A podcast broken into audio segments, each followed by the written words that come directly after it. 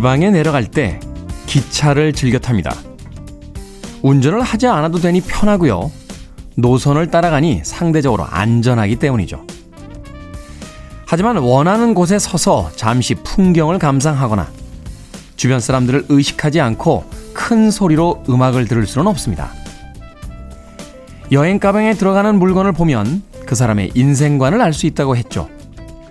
그렇다면 좋아하는 여행 수단으로 그 사람의 삶의 방식도 짐작해 볼 수 있지 않을까요?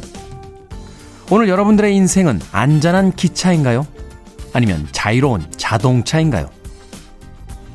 2월 19일 토요일 김태현의 프리웨이 시작합니다.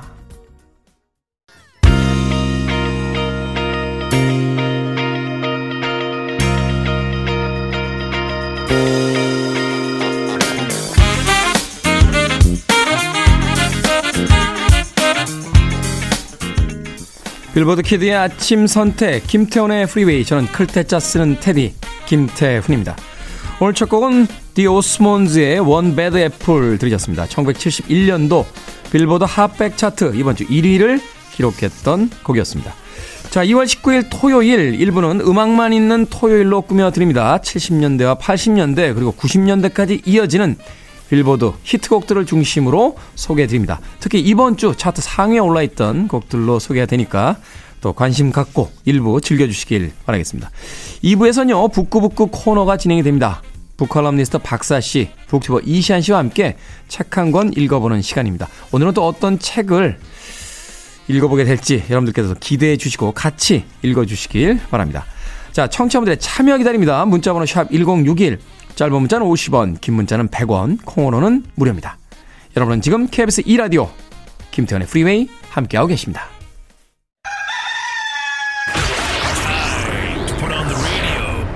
김태훈의 프리웨이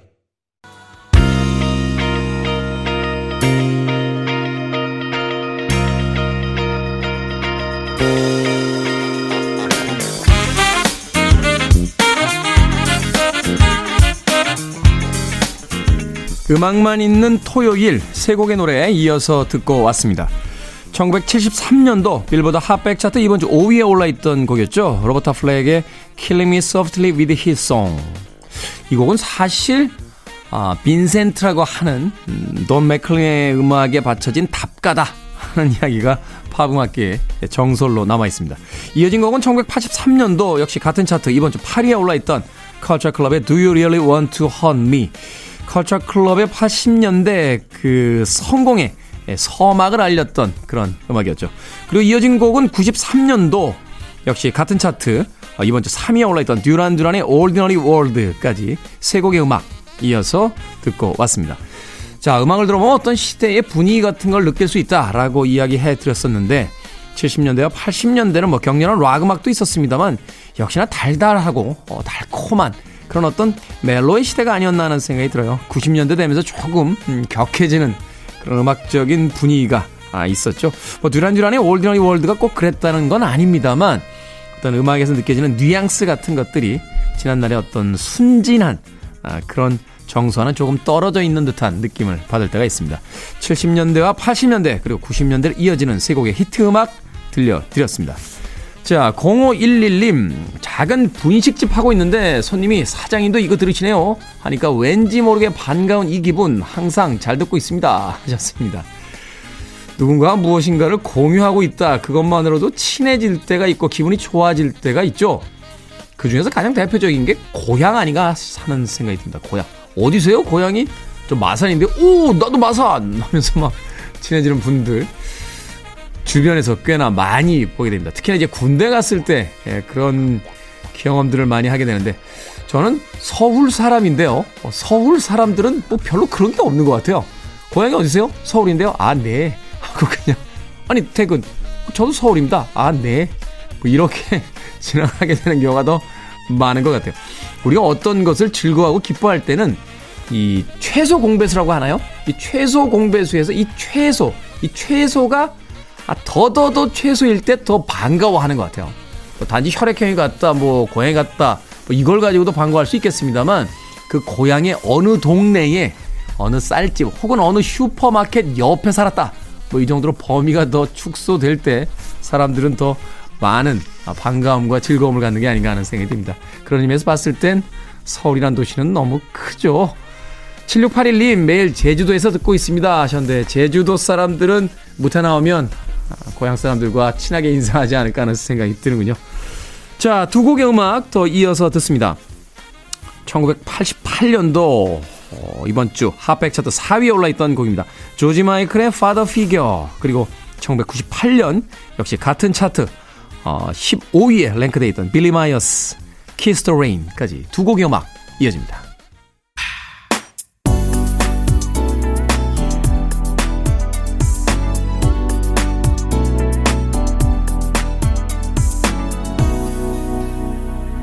김태훈의 Freeway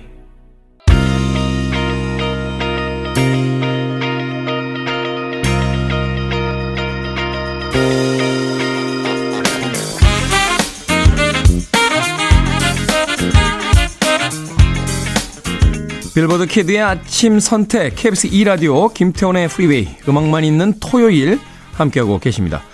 1974년도 어, 빌보드 핫백 차트 2위, 이번 주 2위에 올라있던 곡이었죠. Love Unlimited Orchestra의 Love's Theme 들었고요. 이어진 곡은 1980년도 역시 같은 차트 9위에 올라있던 도나 서머의 On the Radio까지 두 곡의 음악 이어서 들려드렸습니다. 도나 썸머는 뭐 이견이 없는 70년대부터 80년대까지의 최고의 디스코의 여왕이었죠. 이 On the Radio도 그녀의 가장 크게 히트한 히트곡 중에 한 곡이었는데 얼마 전에 극장에서 영화 House of Gucci라고 하는 어, 작품을 봤는데요. 그 작품 속에서 남녀 주인공이 처음 만나는 공간이 파티장이에요. 그 파티장의 배경음악으로 이 도나 썸머의 On the Radio가 나오고 있더군요. 역시나 이 80대 초반에 예, 클럽가의 여왕이었다 하는 그녀의 그 별명이 무색하지 않을 만큼 영화 속에서 아주 인상적으로 사용이 됐던 음악이었습니다. 러브 언리미티드 오케스트라의 Love's Theme 그리고 도나 서머의 On the Radio까지 두 곡의 음악 이어서 듣고 왔습니다.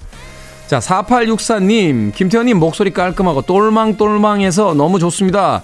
웃음이 묻어나는 목소리도 좋고요. 정감 가고 친해진 기분이에요. 하셨는데.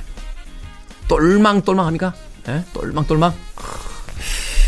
어릴 때 어르신들이 저를 보고 그런 말씀 많이 하시죠. 그놈 참 똘망똘망하게 생겼네요. 근데 똘망똘망이 뭘 똘망똘망이라고 하는 거죠? 어. 약간 이렇게 뭐가 좀 야무지게 생겼다.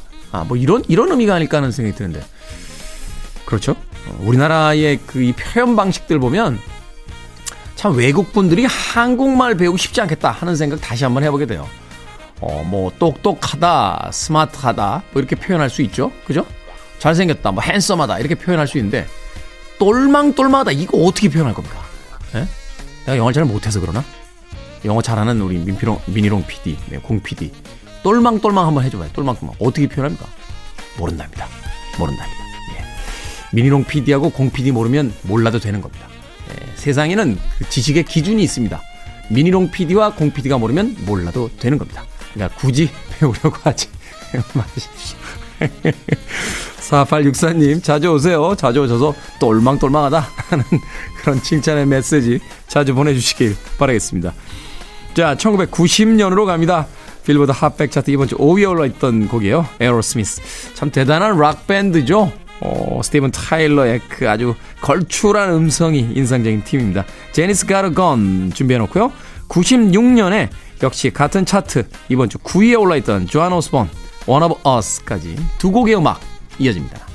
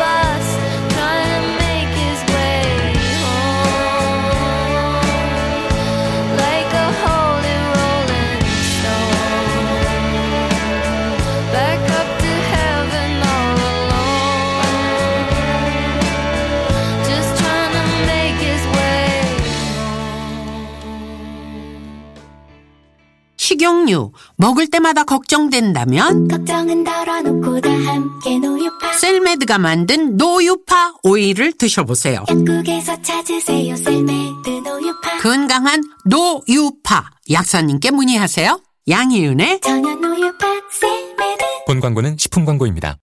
알려드립니다. 에듀윌이 무려 6년간 합격자 수 최고 기록을 이어가고 있다는 놀라운 소식입니다. 공무원 시험 합격은 에듀윌 공인중개사 합격 주택관리사 한국기록원 공식 인증 2016, 17, 19 공인중개사 최다 합격. 대한민국 브랜드 만족도 2022 공무원 1위, 취업 1위. 에듀윌은 합격이다. 에듀윌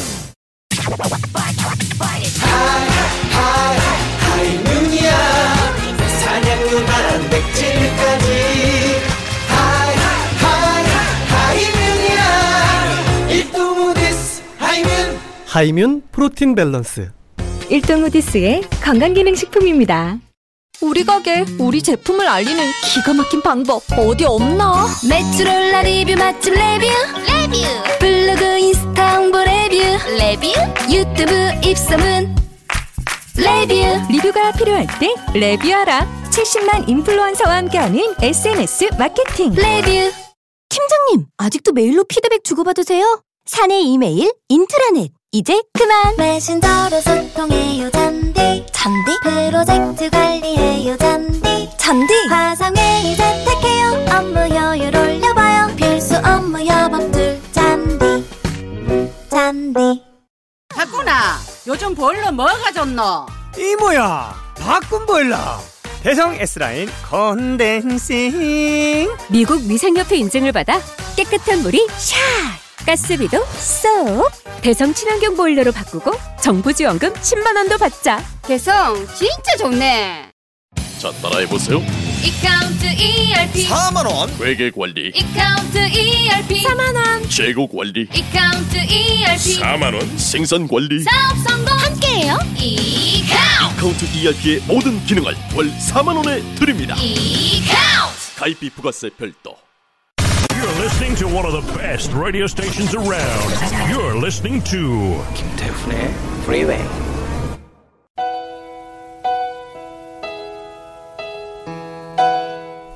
빌보드 키드의 아침 선택 KBS 2 라디오 김태훈의 프리웨이 함께하고 계십니다.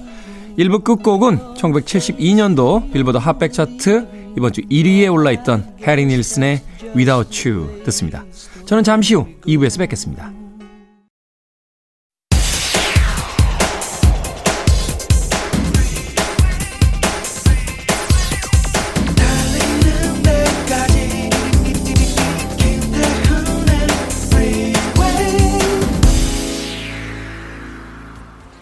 김태훈의 프리웨이 2월 19일 토요일 2부 리말의 Neverending Story로 시작했습니다. 자, 2부는 예고해드린 대로요. 잠시 후 북구북구 책을 읽어보는 시간으로 진행이 됩니다.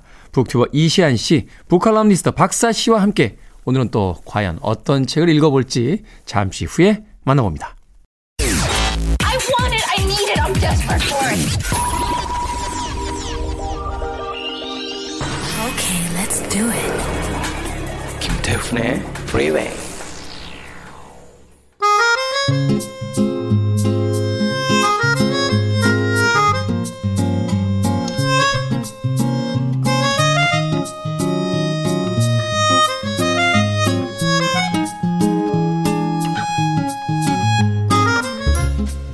따뜻한 방 안에서 책 한 권 읽는 재미 누려보시죠. 북구북구 북튜버 이시안 씨, 북칼럼니스트 박사 씨와 함께합니다. 어서 오세요. 네, 안녕하세요. 반갑습니다 자, 오늘은 박사 씨가 추천한 책입니다. 나탈리 골드버그의 뼛속까지 내려가서 써라. 제목이 참 뼛속까지 내려가서 써라. 전 그래서 뭐 이렇게 책 제목을 지어놨어. 하고서는 책을 읽으려고 딱 구입해서 봤는데 영문 제목이 Writing Down Book. 그러니까 영어 제목으로 뼛속까지 내려가서 이렇게 돼 있더군요. 이게 우리나라에서만 이런 표현을 그 쓰는 줄 알았더니 그게 아닌가 봐요. 그러게요. 어, 네. 그래서 사실 영문 제목 보고 거기서부터 빵 터졌습니다. 저도 뭐 이렇게까지 써야 되나 하는 생각이 드는. 아니 뼛속까지 내려가 쓰지 않으시기 때문에 책을 그렇게 많이 내시는 거예요.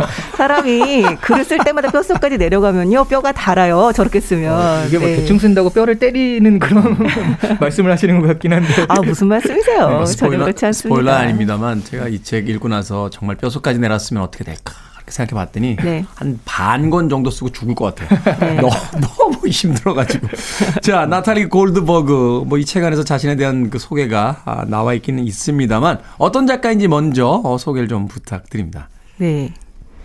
아, 이분은 정말 말 그대로 글쓰기 작가, 글쓰기 강사가 네. 이 정체성입니다. 음. 네, 사실은 이제 글쓰기에 대한 책을 한번 다뤄보면 어떨까라고 얘기를 하셔서 딱 정말 이 책이 먼저 떠올랐고요. 음. 이 책은 정말 글쓰기를 가르치는 그 장르에서는 거의 고전이고 거의 성경이라고 할 수 있는 그런 음, 책입니다. 네. 네. 이분은 이 조지 워싱턴 대학에서 영문학 박- 학사를 했고요. 세인트 존 대학에서 인문학 석사를 했고요. 이 1986년에 이 책을 썼습니다. 1986년. 네, 야, 네. 그럼 벌써 시기적으로도 30년이 다 돼가는 책인데 아직도 고전. 그러니까 그 시간을 버티고 살아남았다는 건 살아남은 정도가 아니라 어. 출간 후 지금까지 지금도 아마존 베스트셀러 상위에 있습니다. 지금도요. 지금도요. 100만 권 넘게 팔았겠네요. 150만 부가 넘었죠. 우리 셋이 합쳐도 100만 권은 안 되지 않겠습니까? 우리 우리는 그냥 네. 아직은 그런 것 같지만 제가 내년엔 깨보겠습니다. 아, 네, 네. 어, 우리 중에서 가장 가능성 있으신 분이 양으로 또. 승부하기 때문에.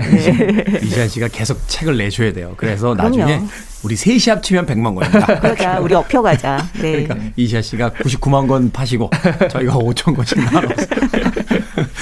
자, 그만큼 오랜 시간을 어, 견디며 살아남았다는 건 이 책이 담고 있는 이야기가 네. 이제 글쓰기 어떤 원론 그리고 또 글쓰기가 가장 기본적인 어떤 그 원리에 대한 이야기를 담고 있다. 이렇게 볼 수 있을 것 같은데요. 네, 이 책을 읽고 나서 이분의 뭐 이야기가 더 궁금하다라고 하신다면 이분 지금 글쓰기에 관한 책들이 또 많이 번역이 돼 있어요. 음, 이 네. 책만이 아니라 뭐 글 쓰며 사는 삶, 구원으로서의 글쓰기, 버리는 글쓰기, 인생을 쓰는 법 이런 책들이 지금 다 이제 국내에 번역이 되어 있습니다. 네. 그렇군요.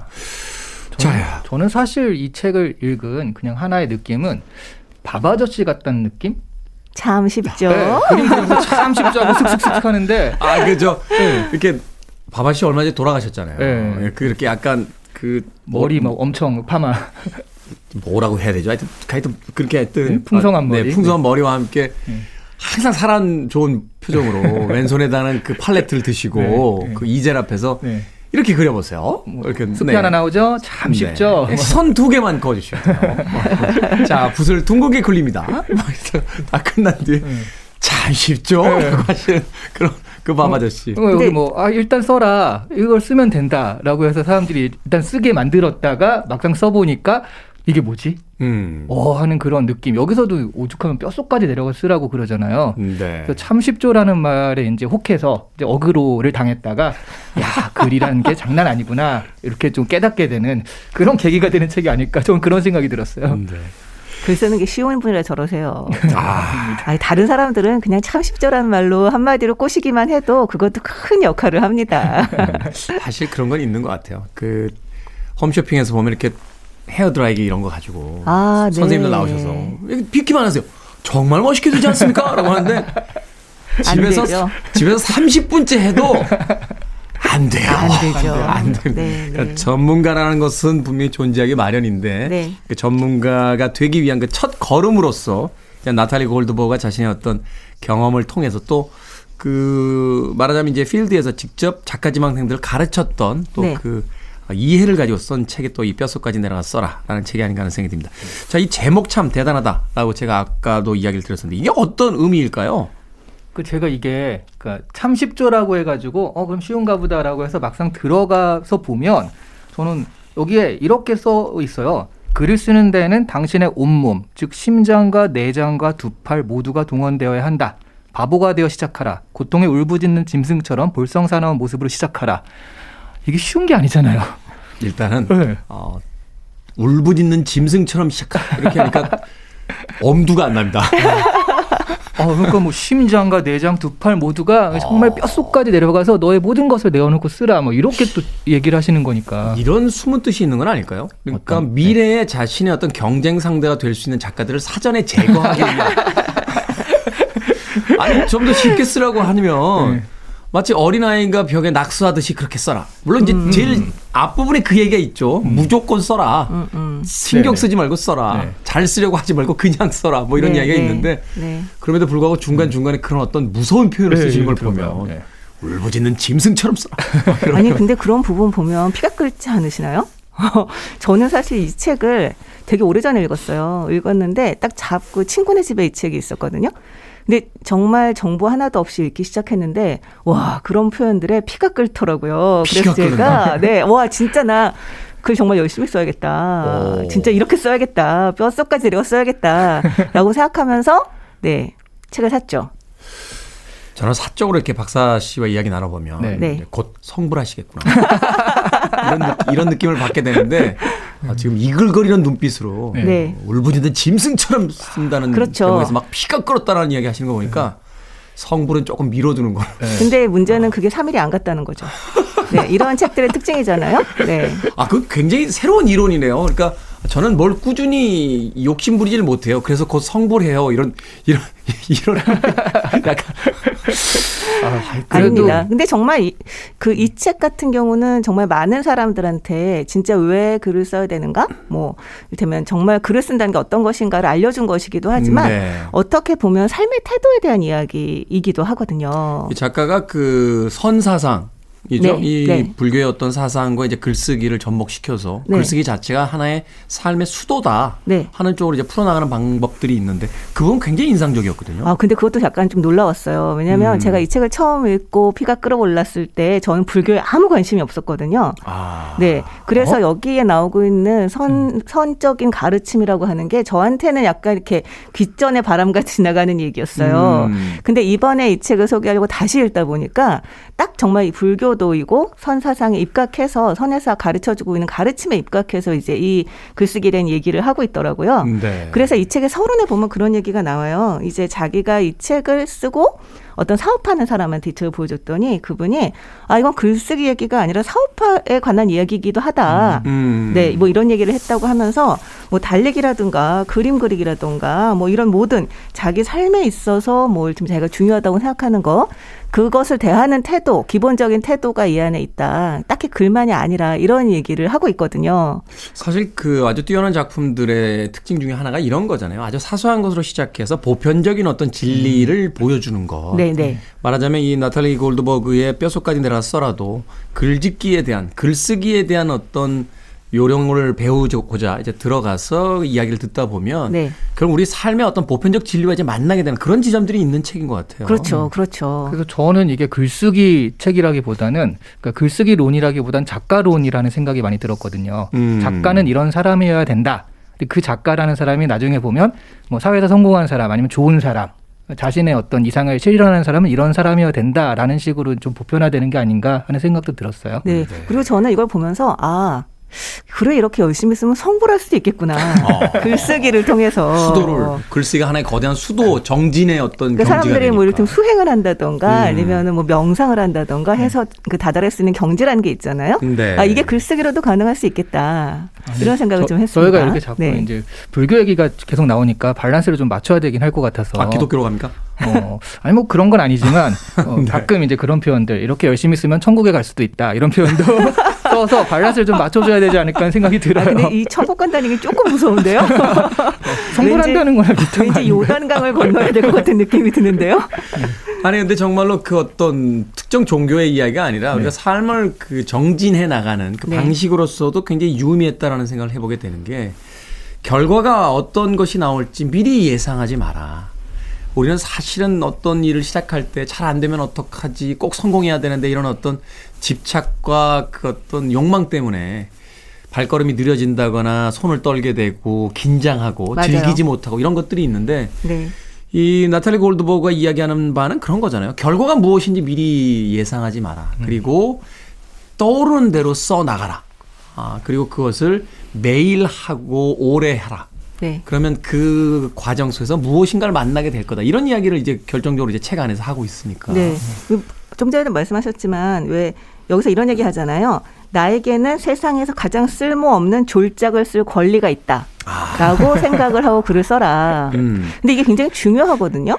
그 책 중에서 그 메러디스 매런이라는 분이 잘 쓰려고 하지 마라라는 제목의 책을 그 글쓰기 책인데 그러면서 글 자기들은 냈었어요. 그러면서 그러던 자기들은 너무 잘 써요. 화가 나는 거죠. 결과가 그런 거죠. 그러니까, 네. 네. 근데 이런 분들조차 이렇게 잘 쓰는 사람들조차 한 권을 쓰고 다음 책을 쓸 때 어떻게 썼는지 까먹는다 자기는 어떻게 썼는지 모르겠다라고 얘기를 하고 그리고 늘 자신이 졸작을 쓸 수 있다는 가능성 그거 그거 하나를 붙잡고 글을 쓴다는 게 참 놀랍기도 하고 좀 배울 점이라는 생각도 들기도 하고 그랬어요. 그래서 저는 이 책에 배신감이 많이 느껴진다라는 거죠. 아니 잘 쓰려고 하지 말고 그냥 써. 어 그럼 쓰면 되겠구나. 했는데 바로 다음 글에 뼛속까지 내려가 써야 돼. 뭐 이러니까 음, 대신. 그러니까 어. 결과를 예측하지 말고 과정에서 우리가 어떤 태도를 지녀야 되는지에 대한 네. 이야기. 네, 네, 네, 맞아요. 네. 그 나탈리 골드버그의 이 뼛속까지 내려서 써라에서 제가 가장 인상적이었던 문장 하나가 그런 거였어요. 자기는 책을 이미 몇 권 냈지만 항상 새로운 글을 쓰려고 할 때마다 지도도 없이 또다시 새로운 여행지를 음. 여행해야 되는 것 같은 어, 그런 느낌이었다. 아마 글 쓰시는 분들은 아실 거예요. 그 모니터 화면에 떠 있는 그 이 백지 공포증. 백지와 네. 아, 눈을 껌뻑이는 커서를 보고 있으면 그 백지가 거의 태평양보다 더 넓게 보이잖아요. 그리고 이 백지를 도대체 언제 채운단 말인가 하는 어떤 그 공포를 느끼게 될 때가 있는데 네. 그것은 결국 시작하는 초보 어, 글쟁이와 아, 노련한 혹은 이미 명성 얻은 베테랑 글쟁이가 그리 크게 다르지 않구나 하는 생각이 들어서 네. 그 대목에서 굉장히 오래 멈춰 있었던 그런 기억이 납니다.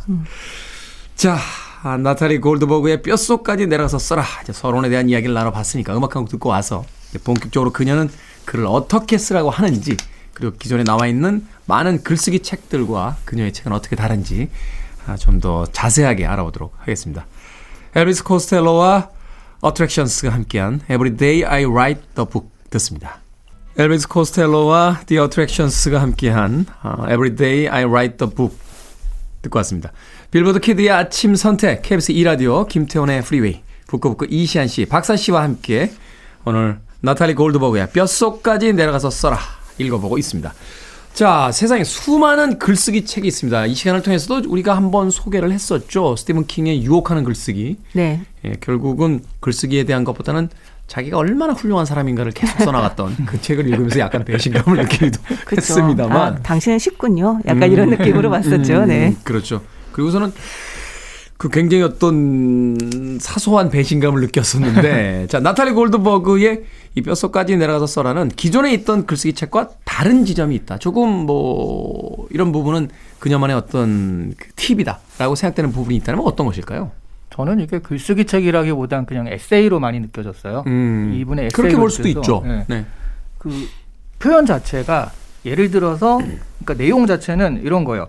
원래 줄거리를 썼을 때는 줄거리에서 지엽적인 곳으로 빠지지 말아라. 뭐 이런 좀 평범한 얘기예요. 네. 그런 걸 그 그 장의 제목이 뭐냐면 파리와 결혼하지 말라.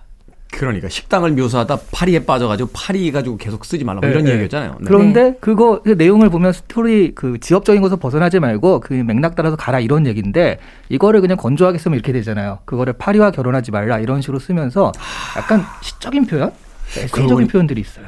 그러고 보니까 이분이 제목을 잘 빼.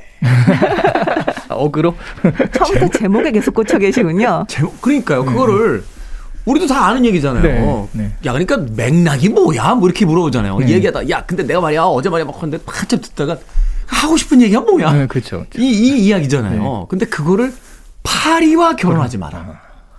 그래서 그런 표현들이 중간중간에 나오면서 그냥 글쓰기를 안다기보다는 에세이적으로 좀 공감도 되고 그 음. 표현들 시적인 표현들이니까 또 어 너무 예쁘다 표현이 이렇게 감동도 받고 음. 그래서 에세이와 어떤 글쓰기 방법론의 한 중간 정도가 되지 않나 아. 그게 좀 다른 점이 아닌가 하는 생각이 들더라고요. 파리와 결혼하지 말라가 예쁜 표현이었군요.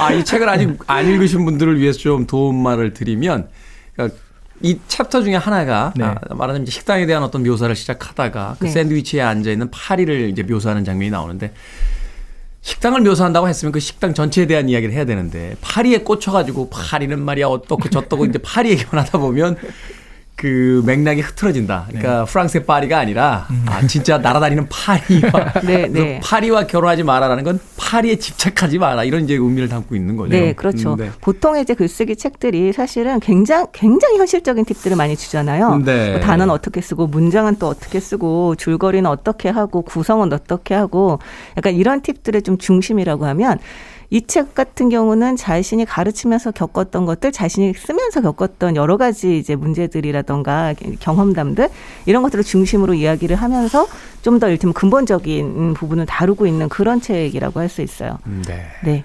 사실은 그래서 이 책이 그 처음에 이렇게 읽어 나갈 땐 글쎄 이 책이 과연 뭐 이렇게 뛰어난 책인가 하는 생각을 하다가도 책이 한든 그 중반 정도 이르게 되면 이 책이 참 다변적이라는 어, 다면적이라는 그 생각이 들어요. 여러 가지 측면으로 앞서 이시안 씨가 이야기한 것처럼 이 책이 하나의 에세이가 될 수도 있고 어, 글짓기에 대한 어떤 아주 친절한 교과서가 될 수도 있고 혹은 종교적인 어떤 그 어, 주장을 담고 있는 그런 어떤 삶에 대한 아주 뛰어난 그런 해안에 대한 책이 될 수 있고 이렇게 이제 다방면으로 해석이 될 수 있다라는 거 그게 바로 이 책이 가지고 있는 어떤 보편성이자 또 뛰어난 점이 아닌가 하는 또 생각이 네. 드는데요. 사실 독자라고 하는 사람들은 우리가 어떤 사람들이 책을 골라 읽을지는 알 수가 없거든요. 그러니까 책을 쓸 때 우리는 뭐, 뭐 20, 30대 여성으로 무엇을, 뭐에 관심 있는 사람 이런 식으로 독자 아주 구체적으로 이제 상정을 하긴 하지만 어떤 사람이 책을 골라 읽을지는 알 수가 없는 거죠. 그렇죠. 그런데 이 책 같은 경우는 말 그대로 에세이로 읽고 싶은 사람이든 아니면 글쓰기에 구체적 팁을 원하는 사람이건 아니면은 그냥 말 그대로 어떻게 살 것인가 너무 의욕이 없다 요즘에 그 뭐 그런 것에 대해 고민이 있는 사람이건 그런 사람들의 그좀 요구들을 거의 다 충족을 시켜주는 그런 형태로 쓰여 있다고 볼 수가 있어요. 네. 사실 작가도 뭐 고백하기를 그 식당에서 요리 레시피 만들다가 글짓기 책을 그렇죠. 써야겠다라는 어떤 아이디어를 얻었다고 하는. 그 이제 뼛속까지 내려가서 써라라고 해서 이 써라를 네. 뭐 운동으로 바꿔도 되고 요리로 바꿔도 되고 이것을 살다로 바꿔도 되고 아까 이야기하신 뭐 비즈니스라고 하는 사업으로 바꿔도 되는 그러니까 이 뒤에 동사만 바꿔내면 어, 모든 분야의 이야기 책으로서 이제 사용될 수 있는 그런 책이다. 네, 그렇긴 한데 또 이렇게 얘기를 해버리면 읽는 분이 아 그럼 구체적인 얘기가 하나도 없나 보다 그건 또 아니죠. 이렇게 생각하실 수가 있죠. 그건 또 아니죠. 예를 들어서 뭐 이 앞에 저는 사실 이게 되게 마음에 들었어요. 첫 이제 첫 장에서 얘기하고 있는 게 뭐냐면 처음에 어떤 펜과 노트를 구할 그러니까 이를테면 고를 것인가부터 시작하잖아요. 저는 그때 눈치챘어요. 제가 왜 좋아했는지 이 책을 박사 씨가 이 책을 왜 좋아했는지. 그렇죠. 저 그건- 굉장히 이제 문구 덕후인 거 아시는 분들은 아, 아, 시는데. 네. 정말 이 부분 더 마음에 들었어요. 근데 이게 단 이- 사실 이게 86년도 86년에 나온 책이라는 것도 감안을 하셔야 돼요, 사실. 컴퓨터가 일반화되기 그럼요. 전에. 그럼요. 네. 그렇긴 한데 이게 어떻게 보면 좀 진부해 보일지는 몰라도 이게 어 글쓰기라고 하는 것은 정신적이면서 동시에 육체적인 작업이기 때문에 사용하는 도구와 장비에 많은 영향을 받는다라고 음. 하는 얘기가 굉장히 설득력이 있더라고요. 사실 그렇잖아요. 그 우리가 운동하러 갈 때도 네. 그 짐에서 유니폼이 마음에 안 들면 안 갑니다. 그렇죠. 그렇죠. 일단 뭘 입었을 때 좀 돋보이고 괜찮아 보여야 그 공간에 자꾸 가고 싶잖아요. 그런데 노래 잘 못하는 사람이 노래방 안 가듯이 사실은 네. 아니 그래서 사실 어느 정도 나이가 되면 뭐 운동을 시작하고 뭐 시작하면 일단 옷부터 사게 되지 않나요? 네. 아, 장비빨이죠. 그런가요? 운동은 운동은 장비빨이에요. 그렇죠. 근데 이 책은 그렇게 말해놓고 나중에 보면 또 환경 탓을 하지 마라. 뭐 카페 좋은 환경 그런 거 하지 말고 아무데나 써도 된다. 뭐 그런 얘기를 해요. 그 맥락이 좀 다를 수도 있을 것 같아요. 그 처음에 아주 뭐 이 종이와 연필은 중요하다고 시작하지만 그게 우리가 생각했던 아주 좋은 종이 좋은 연필이 아니었잖아요. 그렇죠. 거기에 핵심이 있는 것 같은데. 언제 어디서나 쓸 수 있는 정말 음. 흔하게 구할 수 있고 또 이렇게 굉장히 쉽게 쓰고 버릴 수 있는 그런 걸 얘기를 하고 있죠. 음, 그래서 막 쓸 수 있는 노트와 막 쓸 수 있는 볼펜. 그렇죠. 근데 이런 얘기가 저는 되게 많이 와닿거든요. 나는 감정적인 글을 쓸 때에는 적어도 처음에는 직접 손으로 쓴다. 손으로 쓰는 것이 심장의 운동과 더 가깝게 연결되는 느낌을 주기 때문이다. 아. 이런 건 사실 좀 팁이라고 할 수 있죠. 음. 손으로 쓸 때. 80년대 팁 아닙니까? 아니요, 근데 이제 저는 자판을 두들 네. 때도 그게 있어요. 이게 뇌가 어떻게 각성이 되는지 모르겠는데 글이 잘 풀릴 때 일단 손가락이 빨라지잖아요. 아, 그런 거 있죠. 이제 리드미컬하게 움직이는 이게 네네. 탁 치다가 고민하고 탁 치다 고민하는 게 타라락 타라락 타라 락 음. 이렇게 나가는데 그럼 묘하게 기분이 좋아집니다. 네, 네, 맞아요. 그러니까 뇌 활동과 손의 움직임이 어떤 그 사람의 감정 상태도 바꿔버리는 네. 뭐 이런 느낌을 받을 때가 있는데. 보통 와인 한 잔 하고 썼을 때 그런 느낌이 들죠. 아, 타락, 그러시구나. 타락, 타락 이렇게. 저는 술이 한 모금만 들어가도 글을 쓸 수가 없기 때문에. 와인을 두 잔 정도 먹으면 글이 점점 빨라져요. 아, 그렇군요. 그리고 아침에 일어나서 깨닫게 되죠. 한 글자도 쓸 데가 없고. 근데 여기서 저 이런 얘기 하잖아요. 이분이 하는 얘기, 이 불교의 가르침이기도 한데 길을 건- 걸을 때는 걷는 것 자체가 되고 음. 먹을 때는 먹는 행위 자체가 되고 그리고 글을 쓸 때는 글을 쓴 자체가 되라 이렇게 얘기를 하거든요. 그래서 저는 술을 먹을 땐 그냥 술꾼이 됩니다. 네. 술과 글을 같이 할 수는 없어요. 음, 음, 그렇죠. 그러니까 그 안에만 집중을 하다 보니까. 자, 이글 짓기에 대한 책. 읽어 나가시다가, 아, 이 대목은 나도 프로로서도, 어, 한 번쯤 고개를 끄덕이게 되고, 이렇게 따끔한 어떤 충고처럼 느껴졌다 하는 대목들이 분명히 있었을 것 같아요. 어떤 대목이었습니까? 저는 뭐 유용하다고 생각할 만한 팁, 그러니까 공감하는 거. 음, 그게 음. 뭐냐면 당신이 살고 있는 지역에 글을 쓰는 사람이 있는지, 함께 도움을 주고받을 만한 사람이 있는지를 아는 것도 많은 도움이 된다. 아, 서로의 어떤 모니터링이라고 하죠. 네. 서로의 어떤 그 글쓰기를 좀 읽어주고, 네. 거기에 대해서 평을 해줄 수 있는 사람이 반드시 필요하다. 꼭 평까지 아니더라도 그냥 글을 쓰다가 자기가 막혔을 때 그들과 같이 얘기할 수 있는. 그러니까 뭐, 음. 아, 이거 지- 안 돼서 죽겠어. 그러면, 아, 한잔 하고 그냥 뭐 이런 식으로라도. 아, 너, 야, 나는, 너 몇 페이지 썼어? 나 오늘 두 페이지밖에. 그렇죠, 그렇죠. 나 네. 반 페이지 썼다, 반 네. 페이지. 야, 한 줄 쓰고 나왔다. 뭐 이러면서 이제 그런 사람들. 네. 그러니까 아, 그렇죠. 이게 작가란 혼자서 뭔가 하는 것이다라고 많이들 생각을 하시는데 그렇게 네. 하다 보면 멀리는 못 가요. 그러니까 되게 음. 좀 힘이 떨어지기도 하는데 저 같은 경우도 제가 지금 되게 친한 작가들이 전승환 작가라고 네. 어, 내가 원하는 걸 나도 모를 때 이런 책 쓰신 분과 윤정은 작가 음. 이런 분들은 한 달에 한 번 이상은 만나거든요. 근데 이 두 분은 다 에세이 작가예요. 네, 전수환 작가는 저도 한 번 만나뵀던 것 아, 같아요. 네. 네. 저랑 감성이 너무 달라요. 어. 그런데도 불구하고 셋이서 얘기하면 저도 이들한테 어떤 영향을 주고 이들도 저한테 아 그렇구나라고 영향을 주는 게 있어가지고 음. 그냥 얘기하는 것만으로도 좀 도움이 된다라고 생각이 들거든요. 네. 근데 굳이 이를테면 말씀하신 것처럼 이렇게 그냥 사 소한 뭐 나는 몇장 썼어 이런 얘기가 아니고 더 깊이 있는 얘기를 하기에도 정말 좋은 것 같아요 동료라는 건. 음. 그러니까 이를테면 뭐 강원국 작가 같은 경우가 왜 말하기처럼 글쓰기 얘기를 하면서 네. 이야기하는 게 그거거든요. 안 풀리면 이제 앞에 이제 친구를 놓고 얘기를 해보라는 거죠. 음, 그리고 그걸 이. 글이 아 이거 나는 이제 이렇게 생각을 하는데 뭐 이렇게 얘기를 할 때 오히려 그 말을 하면서 풀리는 것이 있을 수 있는데 그럴 때 이제 글, 글이 더잘 써질 수가 있다 이런 얘기를 하거든요. 강욱 작가는 연설물 쓰시는 분이에요. 네. 대통, 대통령의 연설물 분. 어, 그렇긴 한데, 저도, 저는 이제 글 쓰는 친구하고 얘기를 할 때 저 가끔 그러거든요. 나 이번에 뭐에 대해서 글을 쓰는데, 여기서 안 풀려. 여기서 어떻게 한 걸음 더 나가야 될지 모르겠어. 이런 얘기를 할 때 꼭 해답을 주지 않더라도, 음. 이제 내가 그냥 얘기를 하는 것만으로도 내 스스로가 답을 얻을 때가 있어요. 맞아요. 근데 그런 얘기를 나눌 수 있는 동료는 정말 소중하거든요. 음. 그리고 그런 얘기들을 정말 귀를 착 접고 들어줄 수 있는 친구들. 그러니까 너무 너무 공감해 주면은 사실 좀 부담스럽고 네. 아 그래 너 힘들구나 하면서 되게 들어줄 수 있는 친구들이 있으면 그 정말로 나중에 이제 글을 쓸 때도 되게 도움을 많이 받거든요. 그런 면에서 저도 되게 저 이야기는 좀 동의가 됐어요. 그래서 평론가가 최악의 직업이에요. 우린 만나서요. 네. 야, 나 지난 평론 진짜 아닌 것 같아. 그러면 야, 내 반대. 너 꽝, 완전 꽝이야. 너.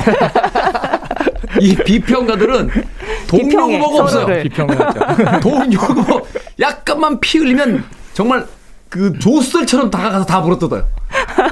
근데 네. 그런 것도 도움이 될 때가 그 비평을 받잖아요. 그럼 이제 방어를 하잖아요. 네. 나도 방어를 하면서 그때서 자기도 생각이 드는 거예요. 그쵸 논리가 좀 예, 생기죠. 예. 어. 사실은 글을 쓸 때는 자기도 그렇게 생각 안 했는데 얘기를 하다가 방어하면서 생각이 들어서 나중에 글을 할 때 그게 반영이 되고 그런 경우도 꽤 많더라고요. 그럼요. 어떤 토란 또 논쟁이라고 하는 것은 뭐 좋은 점이 있어요. 음. 그렇긴 한데 이 책의 저자는 사실은 서로 평가하지 말라는 것을 또 얘기를 하기도 합니다. 이 그냥 책을- 들어줘라. 이 어. 책을 제 동료 평론가들에게 주면 네. 어, 몇줄 읽다가 바로 비평 시작해요. 음, 맞아요. 야 맞아요. 서문이 너무 긴 것 같은데 이거 하면서 이게 그러니까 말이 돼? 이러면서. 네, 네. 평론가들끼리는 안 만나는 거로 하도록 하겠습니다. 네. 저 같은 경우는 제가 이제 이를테면 좀 작가로서 좀 굉장히 좀, 아, 이건 정말 새겨들어야겠다라고 생각했던 부분이 뭐였냐면요.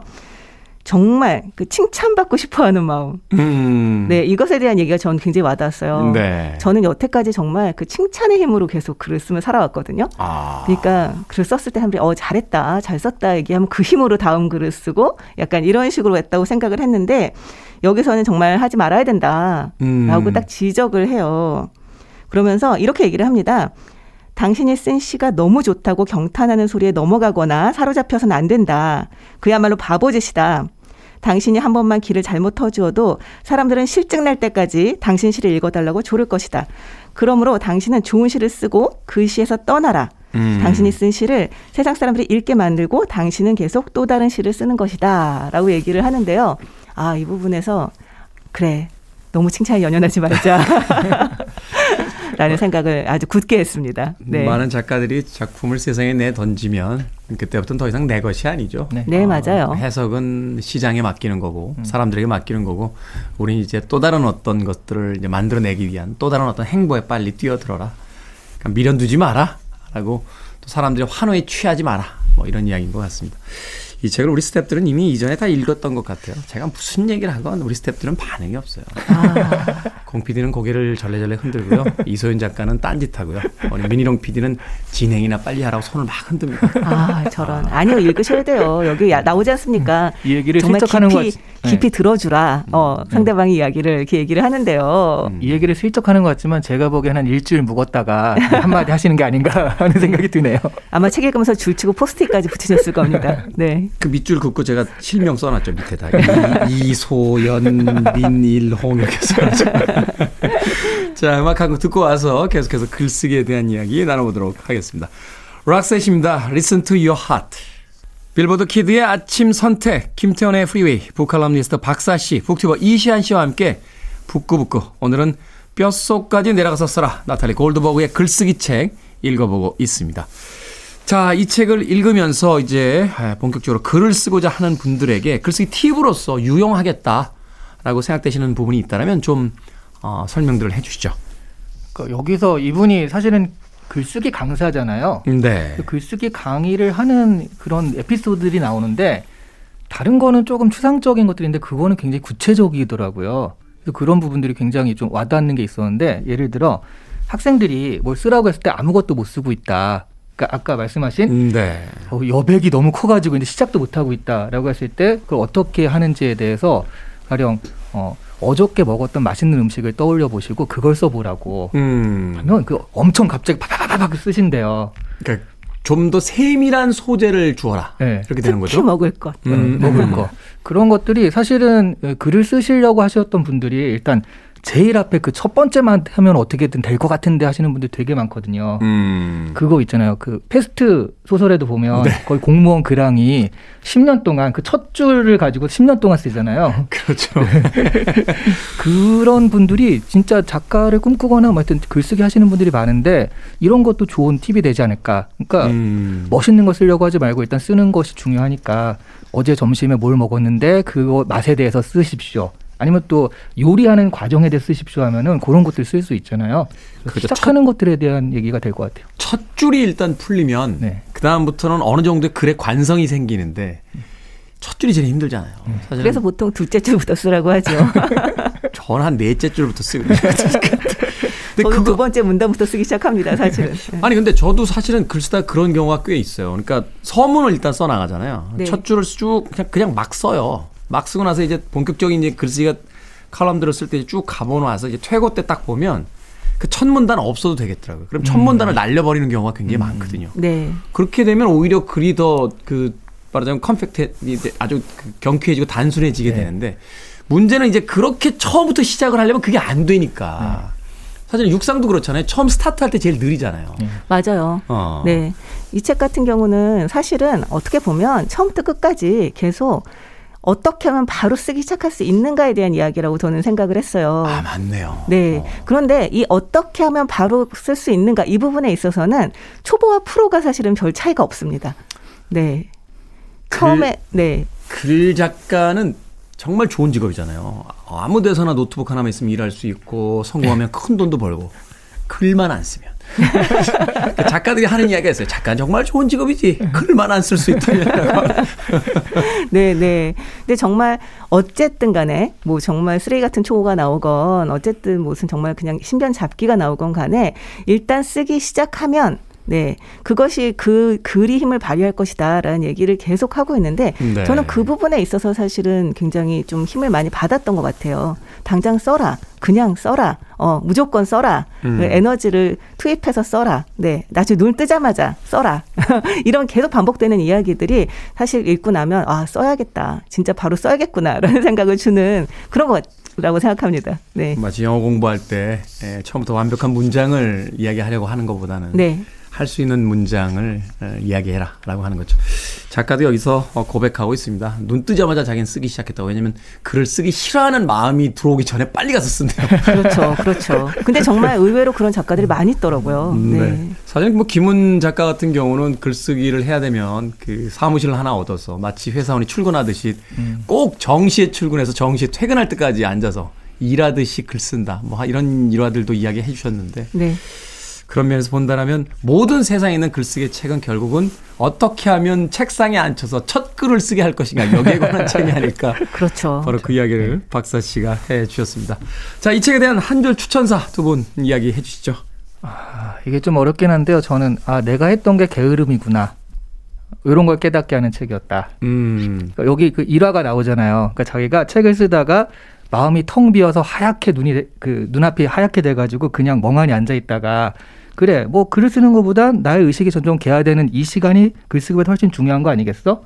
라고 해서 글쓰기의 목적이 바로 이런 거야. 그래서 음. 그 선사한테 얘기를 했더니 아유 그건 그냥 게으름이에요. 어서 가서 글 쓰세요라고 말을 했거든요. 최근에 그 짤인가요? SNS에 돌았던 거 있잖아요. 그래요. 좀 쉬셔도 돼요. 인생은 그런 게 아니죠. 마음껏 풍경을 감상하시고 살아있다는 걸 느끼세요. 그리고 다시 돌아오시면 여전히 그 숙제가 남아있을 거예요. 그럼요. 아무도 대신해 주지 않습니다. 그런 이야기처럼. 자, 네. 한줄 추천사. 네. 사실 얼마 전에 사람들하고 얘기를 하다가 요즘 사람들은 하고 싶은 게 별로 없다. 이게 큰 문제다. 되고 싶은 음. 것도 없고 이런 얘기를 잠깐 했어요.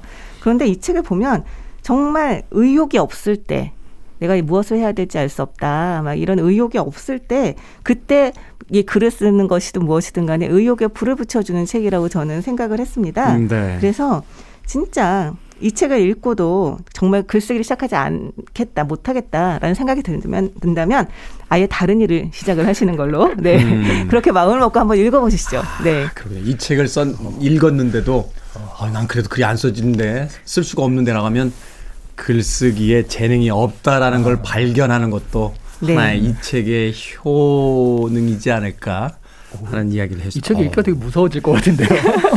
자, 피해갈 수 없습니다. 피해갈 수 없어요. 읽어보시고 본인의 재능을 발견하든지 아니면 재능을 없다는 것을 발견하든지 그 기로에 한번 서보시길 바라겠습니다. 자, 북구북구 오늘은 나탈리 골드버그의 뼛속까지 내려가서 써라 읽어봤습니다. 다음 주 책도 흥미진진합니다. 이번 쉬나드의 파타고니아 파도가 칠 때는 서핑을 이라는 책입니다. 봄이 되고 여름이 되면 가슴이 설레는 분들이 계시죠? 다음 주 책도 기대해 주시길 바라겠습니다. 북튜버 이시안 씨, 북칼럼니스트 박사 씨와 함께했습니다. 고맙습니다. 네, 안녕히 계세요. 음악 듣습니다. Very Manilo, I Write the Songs.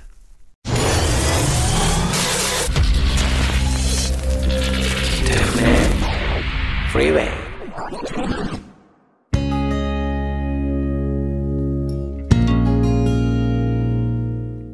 KBS 2라디오 김태훈의 프리웨이 오늘 방송 여기까지입니다. 오늘 끝곡은 리사 로브 앤 나인 스토리스의 Stay 듣습니다. 편안한 토요일 보내십시오. 저는 내일 아침 7시에 돌아오겠습니다. 고맙습니다.